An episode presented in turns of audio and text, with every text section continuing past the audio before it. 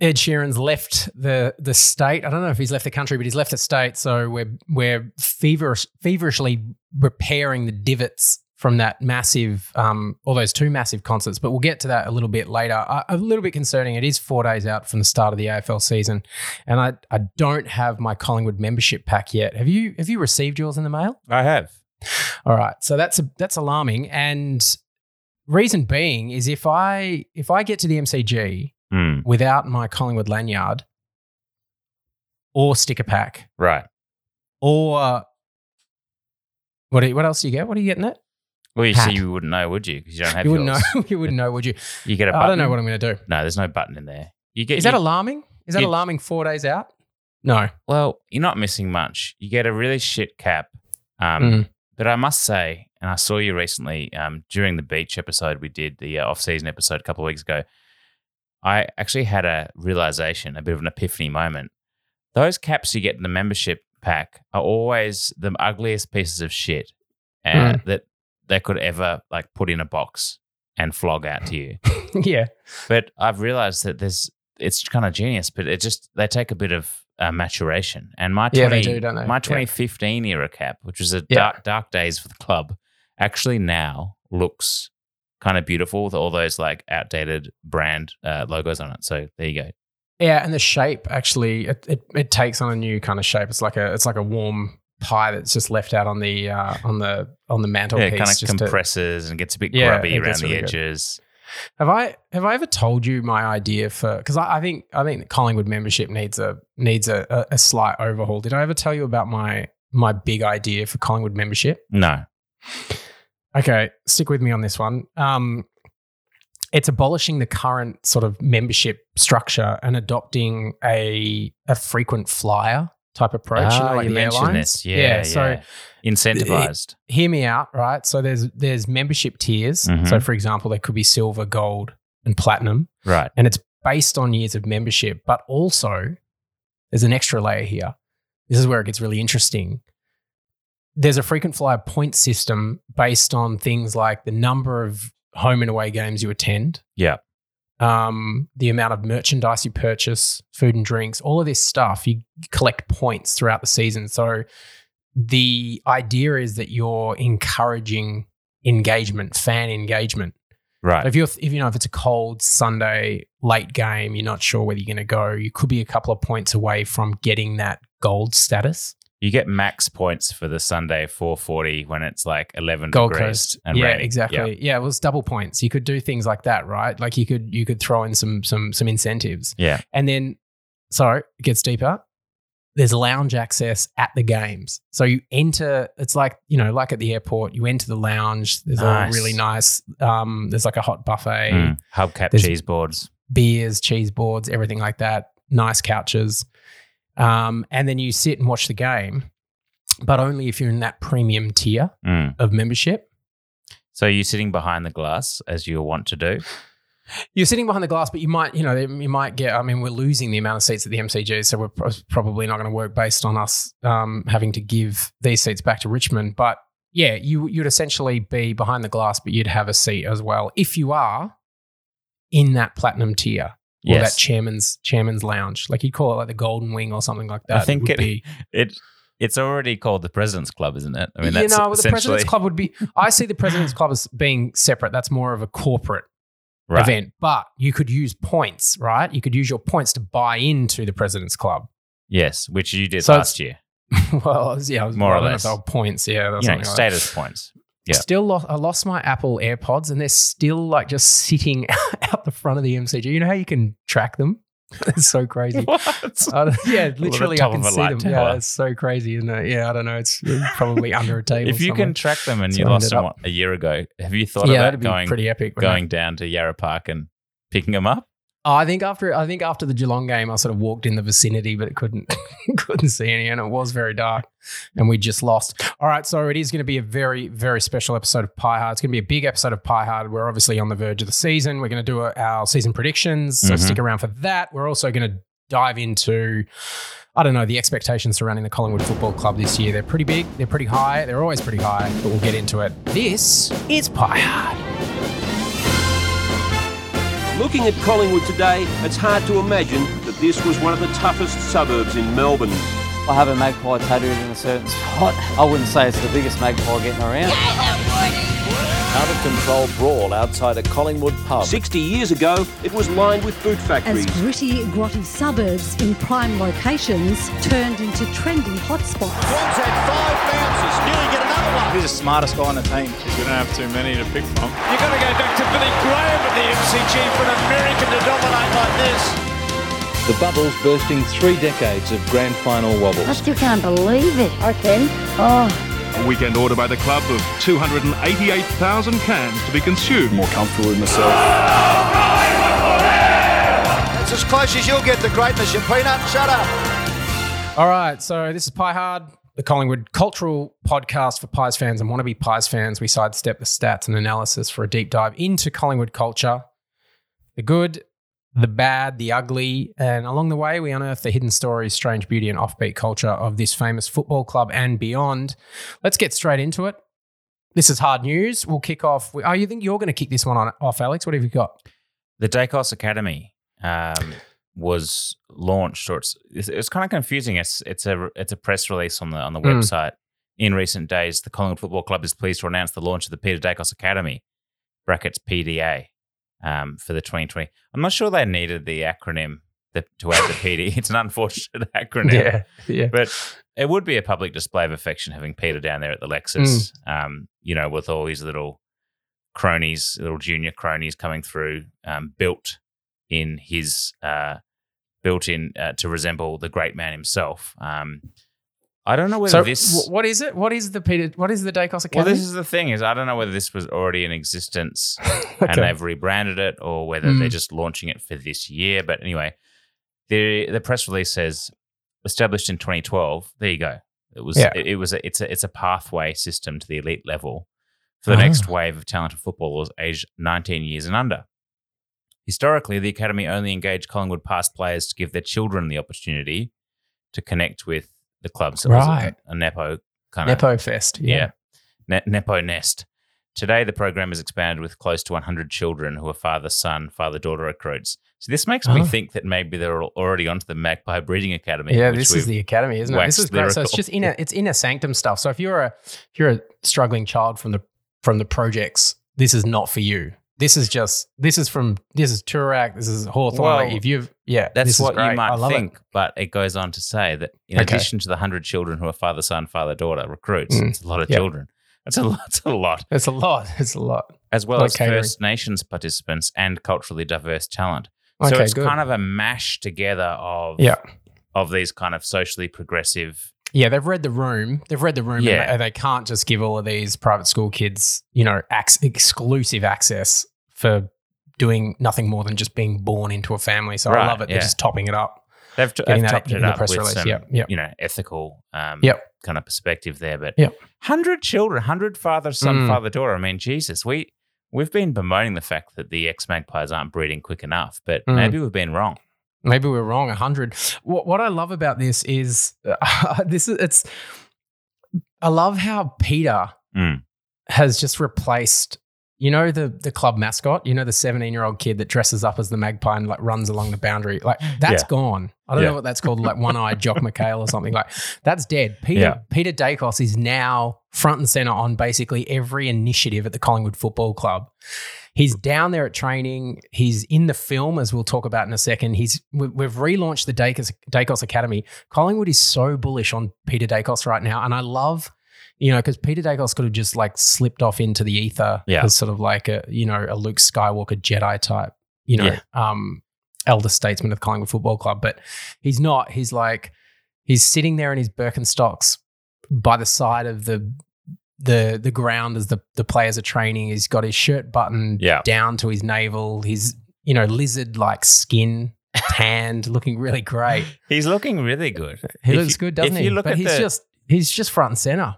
The photo in the Peter Mm. Daicos Academy uh, Mm. press release is all these people we don't know in the glass house down there. Actually, Yeah. I can see Tuck and Lockyer and Mick McGuane and yeah. a few faces, Josh Fraser.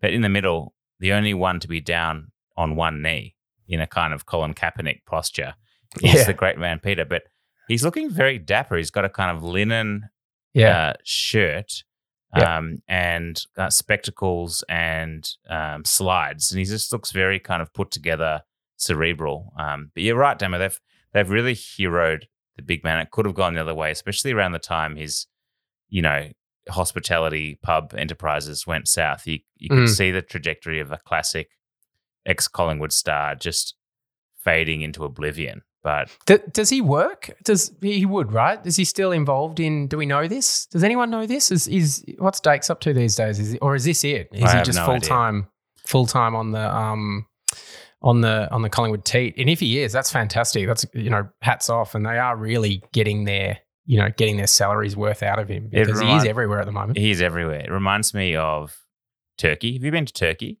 I haven't been to Turkey, not recently. No. I was lucky enough to get go, get over to Turkey in 2013, and um, Mm. everywhere you look in Turkey, there's flags and posters of their great man uh, Kemal Ataturk, Yeah. Okay. who really kind of came to represent, um, you know, the whole modern secular state of Turkey, industrialized, and he, he was the hero. He- Yeah. he- Poster child. And it's like a hundred years ago, right? But he's still absolutely everywhere, and it's like we are just putting Dakes on every piece Yeah. of press release, every piece of merchandise. He's the, he's become the face. It's- Yeah, there's a great visual there of just, you know, like Soviet era, just having Peter's face everywhere on like flags and, you know, murals and, you know, shrines everywhere you go around the, the Lexus Center. Could see that happening. Right. And you mentioned the film, the 2023 mm. Magpie film. So let's have a let's have a look at that now. Okay, discuss. let's let's dive in. Legendary. It's a word that gets thrown around a lot these days, but when it works, it works. You see, legendary doesn't just happen, legendary is created. They're small moments that lead to something bigger. They're moments you can recreate and add your own flair. You want to lift a chair? Go ahead. You want a signed pie? Sure. This side is my meat. Make it whatever you like because you decide what's legendary. So pick a place, pick a time, and come together in the black and white.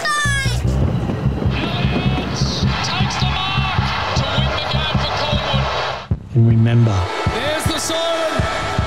when you're in the moment, Arms in the relish it. Has gone through.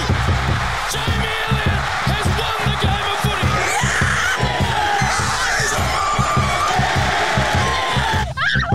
Because that, my friends, is legendary. You'll know it when you see it.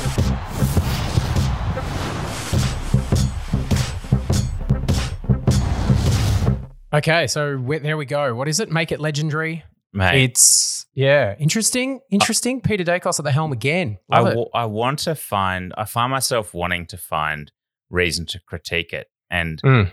you know, this slight uneasiness of the boys club returning, taking over with Graham Wright, Ned Kelly, and now Peter Daicos on the face of everything. But the Mm. reality is it just makes me feel so safe seeing Yeah, Dake's front warm. And I think it. I, look, I think it's well done. You've got the, you've got the humor there with the signing of the pie and the lifting of the chair. You've got the younger generation. You know, is it the perfect advertisement? Maybe not, but putting the great man's face on it does give it like some kind of gravitas. Which, let's be honest, like we could easily be sitting here in an alternate universe saying, you know what they need? They need to get Peter Daicos back on back back into the eyeballs of every member Yeah. as part of a rebranding, and that's what they've done. So I'm impressed. Yeah, look, it's it's it's it's not bad. I, I think it's I think it's pretty good for an in-house production. Um, and yeah, overall, there was enough last year, Right. right, to to fill out you know twenty minutes of you know hype video for the 2023 season. They didn't do that. They just pulled out a couple, the Ash Johnson moment, Jamie Elliott, few other bits and pieces. I think that's enough. Daicos helming it, um, kicking off, kicking off in just like classic fashion with the, you know, the um, Piece to the camera. dictionary. No, the dictionary, Oh, you right. know, Yeah. meaning. Yeah. And legendary being a word that's tossed around a lot. It is tossed around a lot. It's tossed around by the AFL every year. I think every single grand final campaign is like be legendary, make it legendary. You are legendary. legendary moments. Like. I think yeah, maybe we have seen it. Could be. Do you remember the he, milk? There was a milk activation like legendary. Oh don't know if right, you saw he could one, have gone with like- like, banana. Could have been the word, and then the definition of banana. You know, It could yeah, it could have been sock football.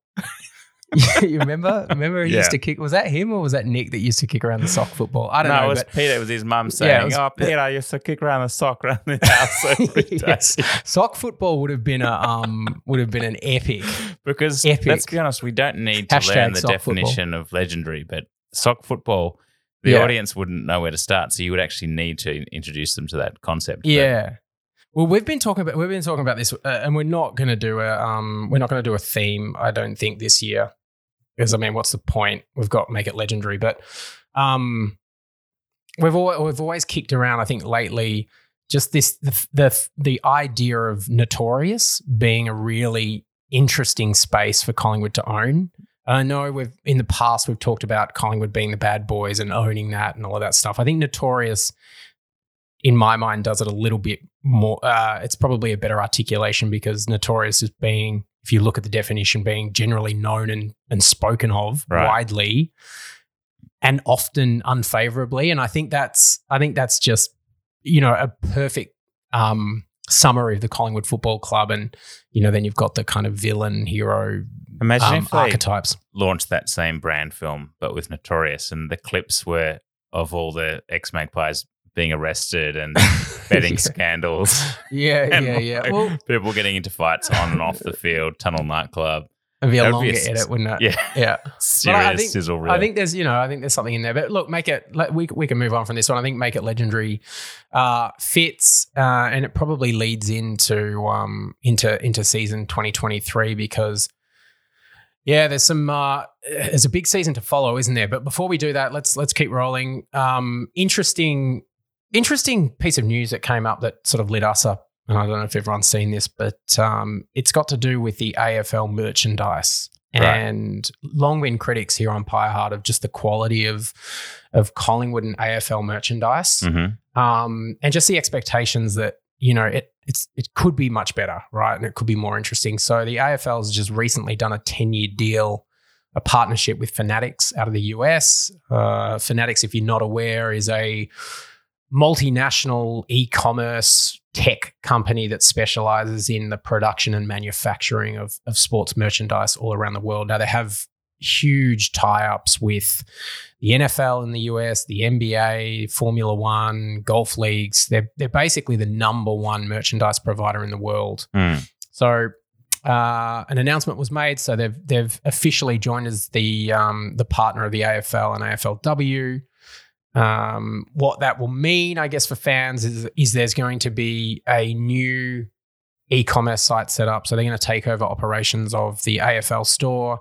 They're going to be creating new AFL merchandise. With they've got a bunch of brands that sort of sit under um, the Fanatics banner. So they'll be producing them under that uh, under those banners. I know this is really weird, but I think in the US they also have the Fanatics organization also has a contract with Nike to produce um, college college gear, college Right. apparel, Well, jerseys and stuff like that. college is massive over there, though. College is huge, right? And it's March Madness at the moment, but it'll be interesting to see what comes out. I've got high hopes. I think it's going to be a big step up in terms of the level of quality that we've seen before, and also some some interesting new merchandise options that comes out because here's it- here's it my just issue, lags. though, issue though, Damien. Mm. Is like shoot. I kind of don't really understand what the play is here. Is it to make AFL merch cooler? Because obviously that's the gold standard is like the way NBA and possibly NFL merch kind of breaks through the membrane of like sport supporting and Mm. becomes like cultural culturally cool, like street clothes in a way that AFL merch has never been.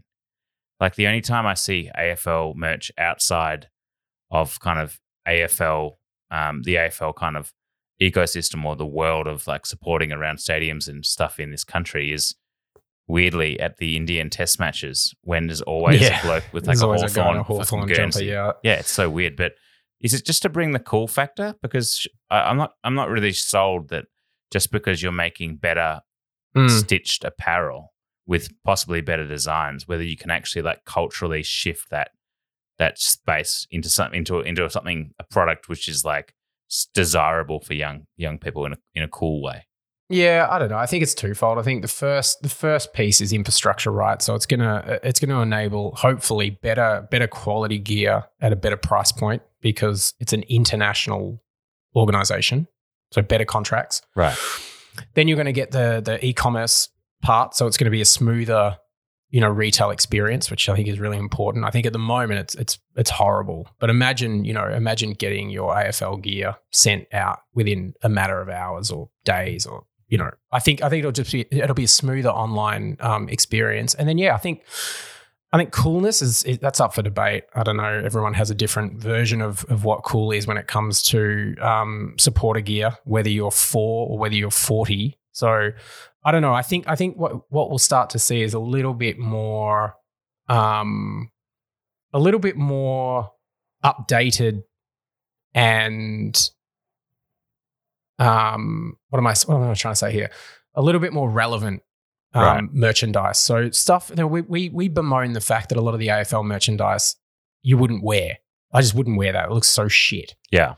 Whereas I, I feel like if you look at what a lot of the fanatics have done, and especially around the the, the sports of NBA and NFL, is they've brought back you know more interesting pieces, Mm. and they can do that. They don't have to you know put all their eggs in one basket when it comes to one design or anything. They can probably throw a few things out there and and lean on what's been popular in other sports in other markets. But we'll see because it's the AFL, right? It's not the NBA, it's not the NFL, so it's a much smaller market. It's a much more local market, and yeah, they're not going to be selling a shit ton of um, of jerseys, are they? So They must be Yeah. licking their lips though, the the fanatics, powers that be, seeing all these middle aged white guys with flabby arms wearing their ar- armless Guernseys. They don't understand. You know who will be licking their lips, and it's you know those you know the um you know those guys that dress up, guys and girls that dress up in yellow wigs and go to like AFL events, and they're called the Fanatics. You know they used to Oh, follow yeah, Leighton the Hewitt fanatics. around. Yeah. So they're either going to get a get a huge bag from Fanatics in terms of you know here's ten million. Can you just stop calling yourself Fanatics because we're in Australia now, or get the lawyer get the lawyer email or the lawyer letter and, and the cease and desist. I don't know which way it's going to go, but they could they could profit handsomely for for just having the name Fanatics in this market. But I we'll hope, have to wait and hopefully they own the uh, URL and get- a bit of coin that way.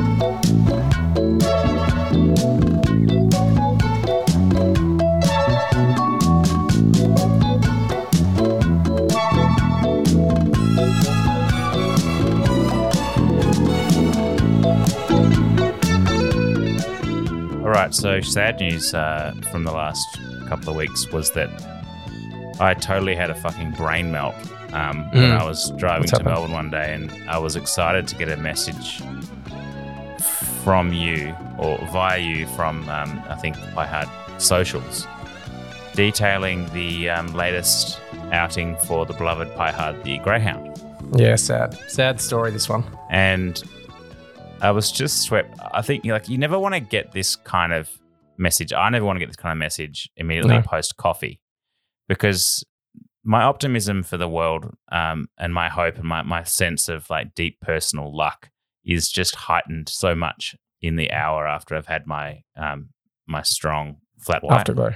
Mm. And unfortunately, the pie had um, the next race came through uh, via our WhatsApp, and it's, you think you said that it running in Ballarat in an hour. Yeah, so if anyone missed our last episode, there's a there's a greyhound running around in Victoria called Pie Hard at Right, the yeah, moment. yeah. It's had about I don't know what did we say about eight starts, a Hmm. bunch of seconds, but hasn't really lit up um those in the in the in the hound world, sadly. Well, I was, I don't know because the thing the thing that was juicy about this Mm. message you sent me was that she was running as favourite in Ballarat. Mm. And I'm not sure if it was just another race and um, you know she was low on the, the pecking order. I would have fallen for the trap, but I did. I thought oh, I could do worse here, so I put um I, I, I put a flutter on and Please um, gamble responsibly. haven't seen the vision. I was in my car, but I managed to hear um, the call, and um, didn't do so well. I don't even know. I mean, I think Pie Hard was barely mentioned in the call. So I think it was like very Yeah, quick that's, fade. that's normally how a race goes. They, they, they don't tend to mention the the ones that finish last. And to add insult to injury, Mm. days later, I think you were notified um, that uh, Pie Hard's for sale, and there's the ad here I've got up. Again, It says collar Pie Hard. Yeah. just Mm. just over two years, ten starts, zero four two, so four seconds, two Mm. thirds. Yeah. the ten starts. Aussie infrared by Dundee Ellie. Ellie is a beautiful god. So god girl. Ellie, like this, they've got their actual normal name, like their house yeah, that's name. the that's the ken- kennel name. The kennel name is Right, is- okay. Yeah, yeah, yeah. It's kind of disappointing that she doesn't get called Pie Hard at home. But anyway, Ellie is a Yeah. beautiful girl, would suit owner, trainer, great kennel dog, has excellent Yeah. early speed. Mm, early speed. That's the problem, isn't it? Mm. Been the very- early speed. Been not very the- unlucky end not to break her maiden. Yeah. Private messaged me for price. Dog lo- located in Romsey. It did. It did get me thinking that we could possibly Oh, I know where you're going crowdfund a uh, return Yeah. to the nest Yeah. or a pie hard day at the races. What if we bought Pie Hard and then just took it to the Lexus Center and just put a bow on it, you know, attention Jeff, and just left it humanely at the front door of the Lexus Center and drove off. Um, but that became the Lexus Center Hound. It was the, you know, you know, like a lot of schools have a have a um a Like an old people's with. home kind of Yeah, yeah, scenario. just uh, yeah, yeah, yeah, yeah. I'm not. I'm. Not, I don't really trust Jeff Browne not to, you know, just bring in the RSPCA and put the thing down straight away. But that's sad news. Um, It is I sad. hope Pie Hard, Pie Hard fa- finds a great home up there in Romsey Mm. and surrounds. Yeah, and if anyone wants a hound, uh, get in touch. We can probably get in touch with the owners, and and Pie Hard could run again. Beautiful. I mean, she's she's only two. She's a dark- Exquisite looking she's kind creature. of a Yeah. gunmetal Mm. grey. Yeah. Um, with excellent early speed. So Mm. in touch. Okay, so uh, yeah, I was I was in of all places Akron on the weekend. Akron, of course, being home to HG Turf, who are the Acheron. Acheron, yeah, who are HG Turf being the official supplier of turf to the MCG. And I was chatting to the locals up there about the absolute shit show that was the Ed Sheeran concerts. Now, if you were one of the many, many thousands of attendees at the Ed Sheeran concert and were walking on the hallowed turf of the MCG, then you should feel some shade of uh, of responsibility here because those poor guys at HG Turf have been putting in some enormous hours. Two weeks out from from um, the start of the season to repair the MCG turf. Yeah, is it even after possible? the two concerts? I don't. I think they've just ripped the whole thing up and just reseeded it. So Yeah. it could be, you know, that scenario No, when it can't be. It can't be Yeah. reseeded. They've obviously rolled. oh, they've re- rolled, But it- relayed. It, wasn't planned, was it? It I don't have think been so. planned. You can't. I think it was the first time in like was it the first time in like seven years? You've got that issue with replaced? the um. It's like with Telstra Dome back in the day, and yeah, you can roll it out, but it takes a while for the rolls to well, then it started together. sliding, didn't it? and you yeah. get people's like footy boots Ankles. kind of disappear into a canyon between the rolls. yeah, that's right. The You've- divots. I think it's deeply disconcerting. Two weeks out, Mm. like is this round one? You know, like what the fuck? Well, they were call- they were like they were they were calling out. They were calling out for extra support around the township because they needed to truck all of this turf in and they needed extra hands on the ground because yeah, absolutely. This was not planned. And then the the best bit about it was I love this bit. So they just finished they just finished rolling out the turf on the um on the MCG and then Sheeran played the Adelaide Oval and did the exact same thing to What the the- Adelaide Oval. Don't they roll out like So they had to jump, they had to get the matting or something to protect the turf? Yeah, they did, but I think this is a new stage. It was like kind of in the round, you know, like he Yeah. played he played in the middle and then sort of surrounding it. I think I think I tell you what, normally, yeah. I hope your mates at Acheron are Mm. sending HG Turf, shout Edward out to HG Turf. big fat invoice because we know that Edward can Can afford pay. Yeah, he can. Yeah, so um, we'll see Friday night or when does it kick off? It kicks off Thursday night. We'll see what it's like. But um, yeah, interesting, interesting to um to have to just redo the entire surface mere days out from the the start of the AFL. Um, and I dare say, with all the concussion talk going on with the AFL, they don't need another lawsuit on their hands. So I don't think we've heard the last of this issue Mm, because yeah, we're playing. I think are we the first team to play on it, or it was Thursday night? I think we're the second, are we? right. Yeah, Well, that's Thursday just as night. well. We can throw Carlton to the the Wolves. not too late to change it to um Colonial Vic or back to Vic Park. Yeah, wouldn't it? a That- wouldn't that be, panicked return to Vic Park. Yeah, that would be fantastic. That would be fantastic. All right, let's keep rolling. So, I think- Damo, we've uh, there was some news during the week which was even more unsettling than the for me Pie the the. MCG turf replacement disaster. All right. Even more unsettling than Pie Hard the dog being sold for horse meat, if that's a thing, was the fact that Collingwood released a statement uh, concurrently with Port Adelaide uh, Football Club saying that we had now agreed that Port Adelaide could wear their um, heritage prison bar jersey, uh, Guernsey, uh, Mm.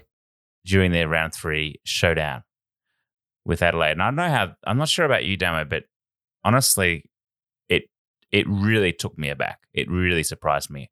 I I just thought that Jeff Browne, I thought that his entire chutzpah, his whole Yeah. his whole signature kind of identity was bringing, uh, continuing in his own fashion, that soft power and hard power that we Yeah. saw with 20 years of McGuire, Yeah. where you basically act like you own the place because you do. And we own the black and white stripes legally, thanks to a contract which was signed um, when Port, Port Adelaide entered the league in 97. Yeah. What was your first thought when you saw the news? Um, well, I'll answer your. I'll, I'll, I'll answer your kind of response first. This, the soft and hard leadership style of Jeff Browne. This is this is arc. This is classic Jeff Browne, just stepping outside of the McGuire shadow Right. and and being his own man. And and and um and I I see I saw that. So when I when I saw the news, I was like, that wasn't to me. It wasn't entirely unexpected that Browne would zig when McGuire zagged. right. And I think I said to you, I said, I said maybe on the group chat that it felt like this was a, this was like a another cathartic sort of moment for the Collingwood Football Club where, you know, as part of the charter of of do better, where mm. Collingwood's just gone through two years of acknowledging their past, that part of that is acknowledging the history of others Right. and I, I I do feel like it's it's connected. I do think that there is some form of of uh, cultural acknowledgement there as part of that decision. But what I did like about it, and I what I what I really loved about it was, regardless of what you think about whether Port Adelaide should be granted the the ability to wear, I don't really give a shit to be honest. But I love that it's Collingwood calling the shots it's Collingwood's decision. And that's just like, to me, it's like Collingwood is the dominatrix in this scenario with the six inch stilettos, cherry red stilettos. And Port Adelaide has the gimp mask. And it really is Collingwood just, you know, even even in what many would describe as a um, you know, a softening or or a, a, a you know, an act of generosity, still wields that power to, Mm. you know, Port Adelaide on its knees. You may wear your jumper You for this game only. I think you might be onto something. I just could not compute what was happening here. And it wasn't Mm. until I read Jeff Browne's statement that I started to realize the type of 4D chess our president was involved in. Now, have a listen. I'm, I'll, I'll try and paraphrase. Since the formation of the Collingwood Football Club in 1892, this is Jeff Browne, we've worn black and white stripes, blah, blah, blah. The most iconic in Australian football. When Port Adelaide entered AFL in 1997, a binding agreement was signed between club and Collingwood, with Port giving up the black and white colours and the magpie emblem as part of their entrance to the competition. While we own the stripes in the AFL competition, we acknowledge the history and origins of Port Adelaide Football Club, blah, blah, blah. As president of the club board and, fo- and following ongoing discussions with Port Adelaide and Kochie, um, they've given support to wear their prison bar Guernsey in their upcoming home showdown against the Crows in round three. Mm. Now, listen to this. We face Port Adelaide in round two at the MCG, and we urge both clubs' supporter bases to attend, along with encouraging all SA based Collingwood and Port Adelaide members and supporters to travel to Victoria for the match. Collingwood, in conjunction with Port Adelaide, will be putting on buses from Adelaide to Melbourne with Oh. details around travel options to be communicated directly to football supporters. Yeah. I've just suddenly realized, bang, epiphany. And this is my pies wide shut, by the way. I suddenly realized that Jeff Browne, just like he did last year, when he made Kochie think that they were going to exceed to their their you know hopes to wear the Guernsey, but then retracted. What Mm. he's really going to do here is reconfirm the fact that we own all black and white stripes. And in Mm. round two versus Port Adelaide, you'll see the Collingwood team run out in the prison bar jersey, in the prison bar Oh, Guernsey Oh, as the ultimate alpha move. I did not see this coming, but yes, wouldn't that be? I mean, maybe that's why Nike hasn't sh- hasn't revealed its cards yet because they don't want to give it away too early. But yeah, if Collingwood was to run out in a in a classic prison prison bar style strip against the Power when they're wearing their teal lightning bolt strip, No, it's black and white stripes. It's Magpie. We own it. it's huge. It's huge, isn't it? Is this and, and and just delving deeper into this arrangement with Port Adelaide? Is this a lease type agreement, like a novated lease, where Port Adelaide can wear it, but Collingwood they have to pay Collingwood? Is that sort of part of the There's, agreement? there's got to be some weird under the table shit going down. Like it's weird. I mean, I, I believe they've only been granted the right for one game. It's not an Hmm. ongoing thing. No. But I, I saw Kochie's statement. Didn't even mention us. Like you said, you know, we still maintain the kind of alpha dog status, and they're the gimp, which that is true from our perspective. It's so true. Yeah. But Yeah, from our perspective. from their perspective, like he didn't even acknowledge. Acknowledge He didn't really acknowledge. yeah. It wasn't like thank you for the graciousness of the Collingwood board. It was just like bang on about Port Adelaide heritage. And he Yeah, it was like an- it was an about it the time. people's. He's like it's, Mm. the, it's the people's jumper. He's all you know. It's fucking bullshit. Well, I think you might be right. I think it could be the fact that Collingwood just pips them to it and runs out in a prison bar strip. I, I, I didn't like, I didn't like there was a, there was a lack of humility Mhm. from the Port Adelaide Football Club in their announcement.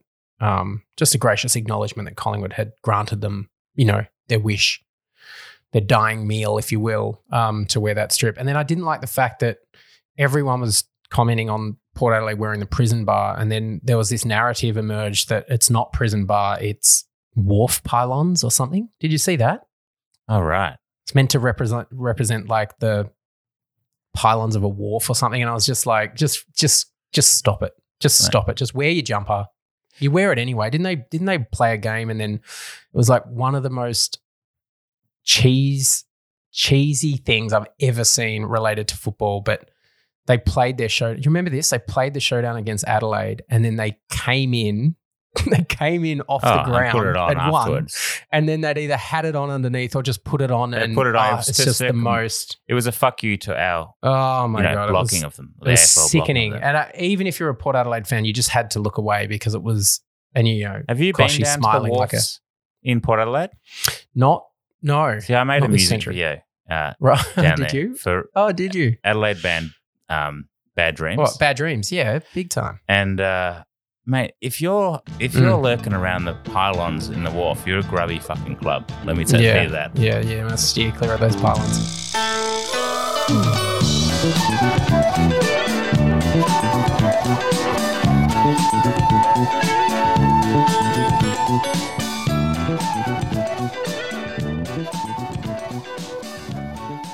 Okay, let's dive into what are we doing? This is a bit of a crystal ball segment. And just before we start our crystal ball segment, I've got Right. whenever we do a season prediction, you know, segment on Pie Hard, because look, let's be honest, it's not our forte.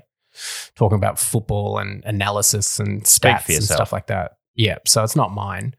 But I love we've got a shout out. When was it? Was it two years ago? We had we had a season prediction episode lined up and I just love bringing this back. But we had engaged a basically a witch um, from the northern suburbs of Melbourne, a self-described witch, clairvoyant, um, to come on the pod and give us uh, her predictions for the year, um, premiers, how Collingwood would fare, players that would come on. Really, when we say get the crystal ball out, we genuinely meant get the crystal ball out. And she was a bit flaky and wouldn't return my calls, and sort of we just moved on. Mm. And then I think it was a matter of months after that when COVID hit, she was outed as the Bunnings Crazy person, crazy witch. Do, you, Oh, do you remember that? Like like a checkout aggression type thing. I think so. Yeah, I think I think something went pear, and and it was probably a good thing that we didn't get that that that particular witch on. But no witches for you today. Just some really Oh, I thought you were going to say you got back in touch. No, no, no, no, no, no. Ban that one. That, that one's blocked off my phone. Um, but I might get you to start off, Alex, with your season predictions. And I'm assuming these are going to be quite different to the uh, 10,000 other predictions that are floating around this week on any form of media that you watch. So I can't wait to. to Well, why don't we start there? how you kick it off. Well, I Mm. think the dynamic of you know the media narrative has been interesting. I think you've got this bifurcation between people who barrack for Collingwood, who feel bullish on account of the recruits, the kind of mastermind Graham uh, Wright doing his money balling, patching holes, bolstering those weak spots. But then you've got this quite dominant other narrative um, which couldn't be more different, which is around how we fluked all the close games. Um, and we can't be expected to come through in so many, um, you know, in, in so many small margins this year and that we're going to fall out of the eight. And I noticed that Caroline Wilson was a proponent of the latter.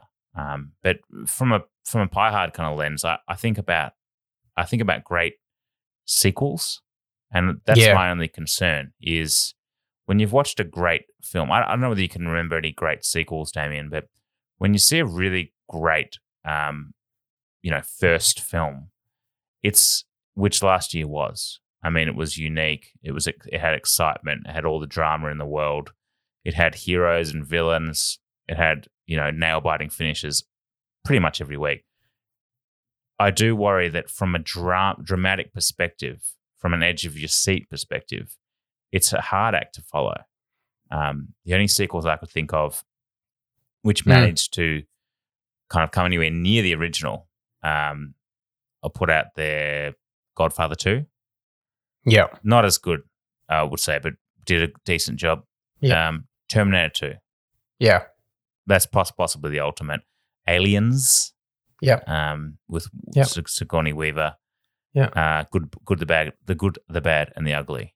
There's some big, big classic films in that mix. We've just got to hope that we can have a ride that resembles last year in any fashion because it was it was special. Yeah, it's it's funny. I, I, I won't delve into the sequel. I think you I think you've nailed it there. Although I will say that I love any sequel that um, replaces the lead actor.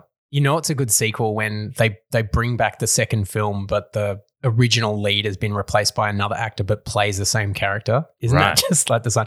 And I was also I was chatting to someone. I think it was like two weeks ago, right? And they were telling me that, and Pie Hard will be screaming Pie Hard, the legion of listeners will be screaming down the uh, the speaker when they hear this. But someone was telling me that the the highest ranked film on Rotten Tomatoes is Paddington Two. Have you heard that? the sequel to Paddington.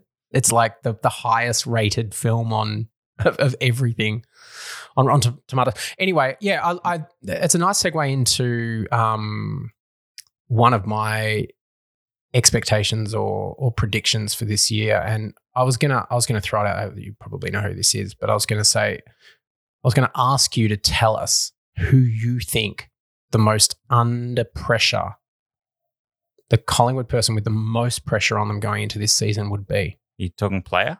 Anyone, Oh, anyone in the whole organization. organization, top to bottom, bootstrapper up to the CEO.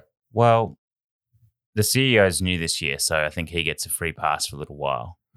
Um, Graham Wright's been anointed for the next two decades. The coach is coming off a terrific first year campaign, so he's untouchable for a number of years to come. The only player I think that who who jumps to mind who might be uh, under pressure to keep his spot would be um, the Gallipoli vet himself, WHE. Hmm. No, I'm going to say Craig McRae. I think Craig McRae is under the most amount of pressure at the Collingwood Football Club this year. And let me just explain why. He's had the most amazing first season, right? But he's not So under pressure to lose his job. You're just saying under pressure Mm, to. I'm not saying. No, I said nothing about. No, Oh, right. think of McRae as an R&B artist, right? He's just released debut album. an acclaimed debut album. Mm.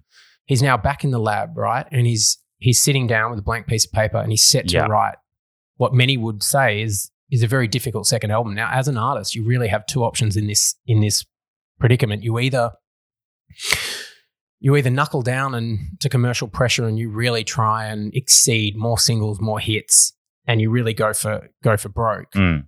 or you take a different path and maybe bring in a string section, or Yeah. you go gonna say they completely get you go bored. acoustic. Yeah, They don't want to be typecast. Well, And you so don't have they- the they pressure. Sometimes s- try and step outside of that style. yeah. If you come out and say you've done a concept album or something, then immediately the critics go, "Oh, well, he's just he's Kendrick Lamar. He's just trying something different." But no, I think not to lose his job at all. No, he's his job's Right, probably the most pressure. secured in Yeah, the club, but. It's a- under the pressure because there's a lot of there was not wasn't a lot of expectation on Collingwood last year. There was a new coach, new system, new game plan, new coaching supports, and as fans, the expectation was we just want to be competitive. We want to play football the way that we think football should be played, and that's fast and it's attacking Yeah. Goals, frenetic. Now we got that. We got that in spades. We were one kick. We're kicking a bit away from a from a grand final. Um, one of the one of the surprise teams of last year, and everything was new. The message was new. Um, McRae's connection with the players was new. His Mm. philosophies were new. Now it's year two, so he has to re-engage those players. He's bringing in some new players. And I think this is where you see this kind of fractured narrative out there in the media about Collingwood's um, position this year because a lot of people don't know. They don't know if that first album was a flash in the pan. They don't know if McRae is the second coming of Jesus, and this is going to be one of the one of the most successful runs of Collingwood history in the last you know hundred years. Mm. It's a very it's a very difficult thing to predict. Did you see that So- article likening him to Ted Lasso? Yeah, we, we did we did comment on that one on Pie Hard. I, I didn't read that article, and I also haven't seen Ted Lasso, so Right, I, probably fell a it's a bit hard one for me to dive in. it's a hard one for me to uh, dissect in this little little section. But I, I love. I was, you know, we were we were engaging with um, fabulous Phil, um, friend of the pod, and Right. we love whenever Collingwood and culture is is mentioned in the same whispered in the same word. So, no, I don't know what that story was about, but I'm all for it. Yeah, well, I think it's a good take from you. The whole um, under pressure. I think under pressure, just to, um, you know, even he, the, he set the bar high. You would think that the second year in, um, the players would be more adept and more um, drilled with the game plan, the chaos kind of system. I I believe that it might take a little bit longer for the team to gel. I think there's going to be a lot of a fair amount of change on paper when you're looking at the ins, you know, possibly, you know, McStay, Bobby Hill, possibly Frampton, Mitchell. I don't think it's necessarily that easy just to plug and play, plug these new newcomers in and suddenly like hit your straps. But um, I would say that one of my predictions for the year would be that De Goey's um, long run of indiscretions off field is not quite over. And I'm, Oh. I'm going to put it out there that Jeez. in the second half of the season, De Goey will be accused of something yeah. borderline criminal or of a sexual nature um, on a nightclub dance floor, but wrongly accused. And I think the reason he'll be wrongly Mm. accused is because after a squeaky clean season or, or three quarters of a season where De Goey is absolutely dominating, and I think that's what we're going to see. We're going to see peak De Goey finally. I think I think we're going to see De Goey as one of the three best players in the competition. I think that the the media and the public be crying out, you know, for for that old narrative to try and drag him back. You know, no one wants to see a, no one outside Collingwood wants to see a, a Collingwood player reformed. They want to they want to tar them with the brush, Yeah. um, of their past indiscretions. So they'll be coming for him. There'll be there'll be phones over cubicles. Is that what you're saying? He's going to be accused of something, but wrongly Yeah. accused. Mm. Yeah, that's a prediction. Yeah. It's like a John Grisham film, isn't it? The other one is, um, and mark my words, this is going to happen uh, on King's birthday. Uh, I presume that's the first time we play Melbourne. Oh yeah, three votes. Brodie Grundy. Yeah.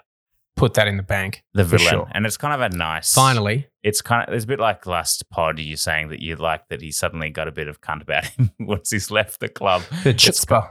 The chutzpah. It's kind of a nice um, rounding off of the Grundy story that I don't think it's over yet. Put it that way. Mm, He's no. got to hurt us somehow.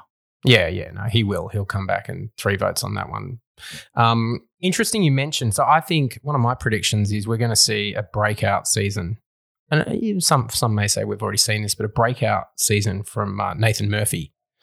Right. Yeah. And let, let me explain why. I think um, of all the recruits that we've um, secured on the off season, the one that the one that makes me the one that I'm most nervous about, the one that looks the most shaky, Mm. is um, none other than Billy Frampton. Yeah. He's kind of a ready-made Jack Madgen replacement. Yeah, so we've seen uh, this was this is a guy that was I think he was taken. He's 200 centimeters, right? So he's good looking specimen, fit, you know, uh, powerful, 200 centimeters. He's got all the hallmarks of an AFL footballer. Was taken at pick 84 by Port Adelaide.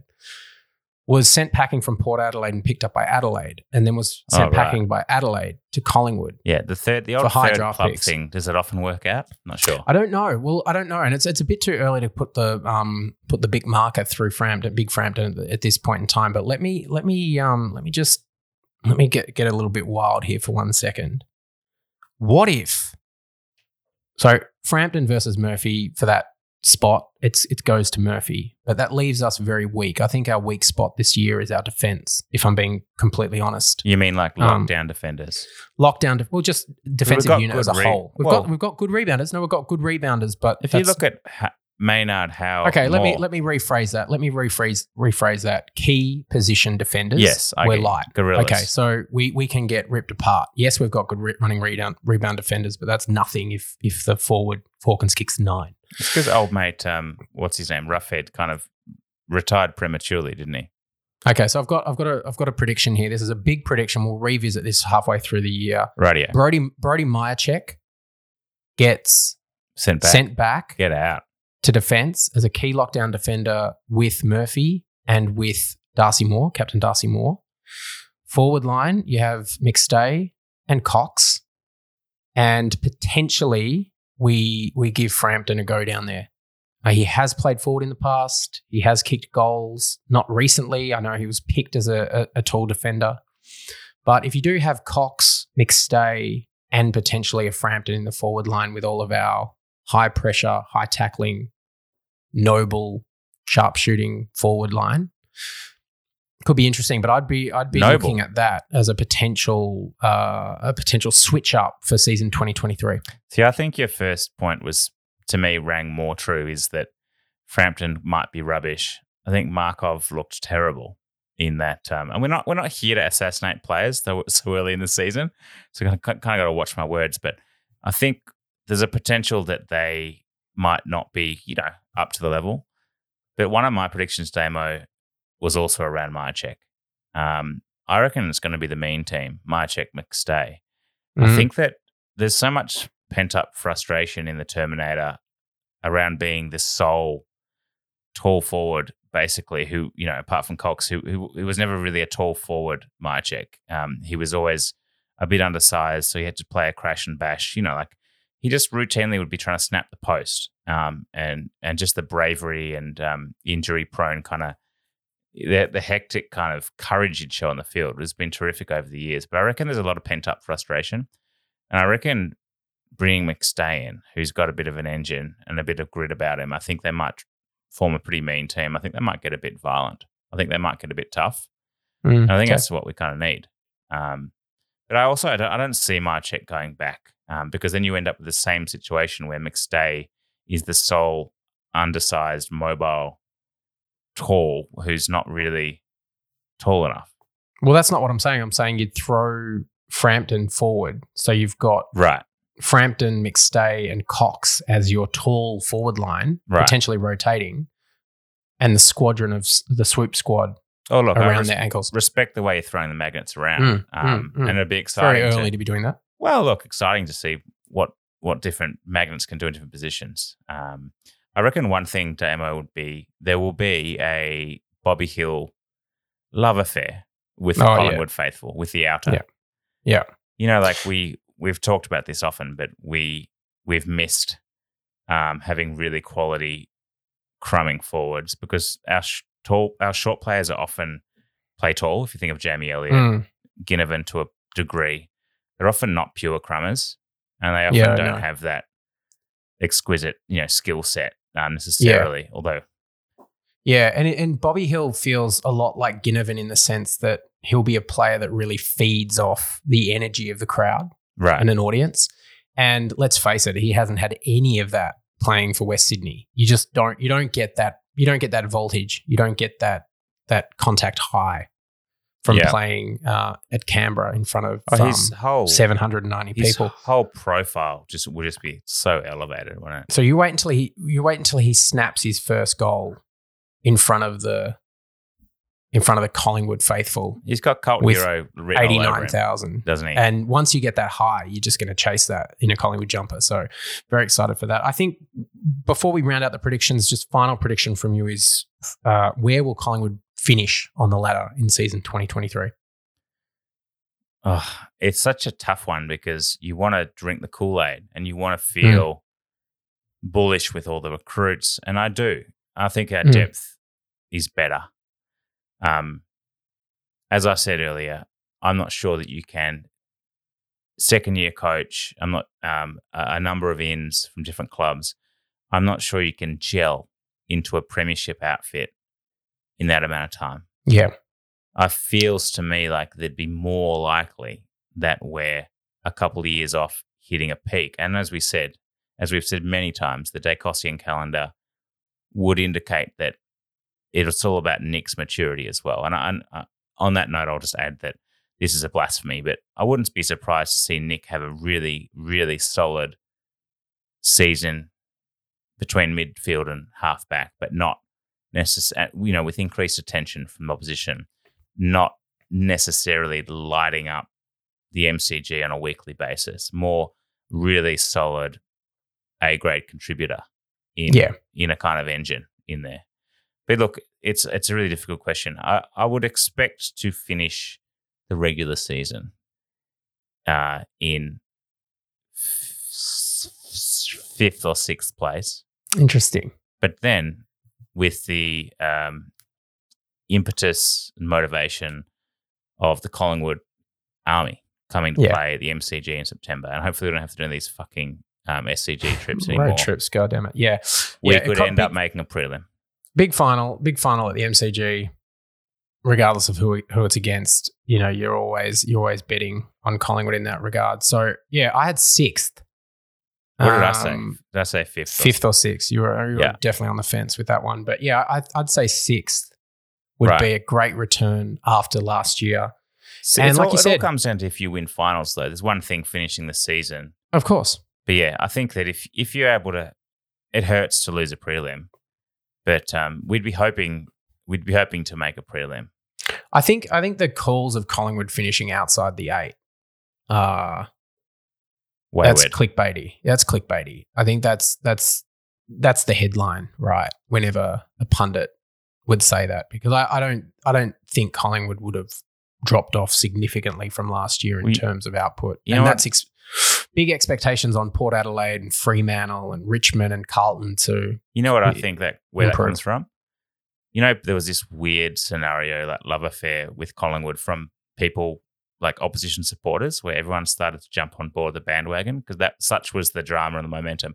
Yeah, I think they woke up in the offseason. They're like, Fuck, Cold sweat. What what was that? what are we Like, doing? Yeah, they, yeah. They couldn't believe that they'd actually kind of been on board with us, and they're trying to you know make up for that. Um, they saw Leigh Montagna and they were like, oh, "That's that's what I should be doing. That's what I need to be doing. Exactly. Just shit canning Collingwood at any juncture, regardless of fact or." yeah, Okay, well, I think that's I think that's all I've got on the docket for today. I think um, we should connect maybe on Friday, but very excited to see you again. Very excited to be back at the MCG, kick off another season. Huge clash against Geelong. right. Wouldn't want it any other way. Can't Uh, wait to walk through the Fitzroy Gardens with the Yeah, still still trees with leaves on them at this time Yeah. of year, but you start to get a glimpse of the light towers. I mean, that's just my favorite moment. And and I must say, just before we go, Mm. is there a better week in football than the week before round one? Because you've it's got, exciting, isn't it? even though we've just said we're going to finish fifth and sixth, you've got all the optimism. You got all the you got no reason to doubt anything. Um, people say the best week's grand final week, but if you're in the grand final, you're fucking terrified all yeah, week. no, the best the best week is now. Yeah, this is a Expectations are high. You're football. excited. You've been waiting. There's there's brand new HG turf on the MCG Yeah. surface. You can smell it. You can smell it from ankles here. in. You've had a long weekend. Beer prices and pie prices have gone up, but you're not letting that, you know, take the steam out of out of the week before AFL. You know, things are happening. There's buzz. There's chatter. It's still warm. Yeah. Pie Hard's back. You know, it's an exciting time. We've got to say, it's a very exciting time to be in football. And yeah, okay. So we'll see you at the MCG. Um, check us out on socials. Don't forget to follow us at Pie Hard Podcast. Listen, like, subscribe to never miss an episode of your favorite Collingwood Cultural Pod. And we will be back next week uh, with more hot cultural takes on the Collingwood Football Club and beyond. Can't wait. Alex, enjoy the rest of your long weekend, and uh, we'll see you next week. This is Bad Dreams from Adelaide. This is Pie Hard.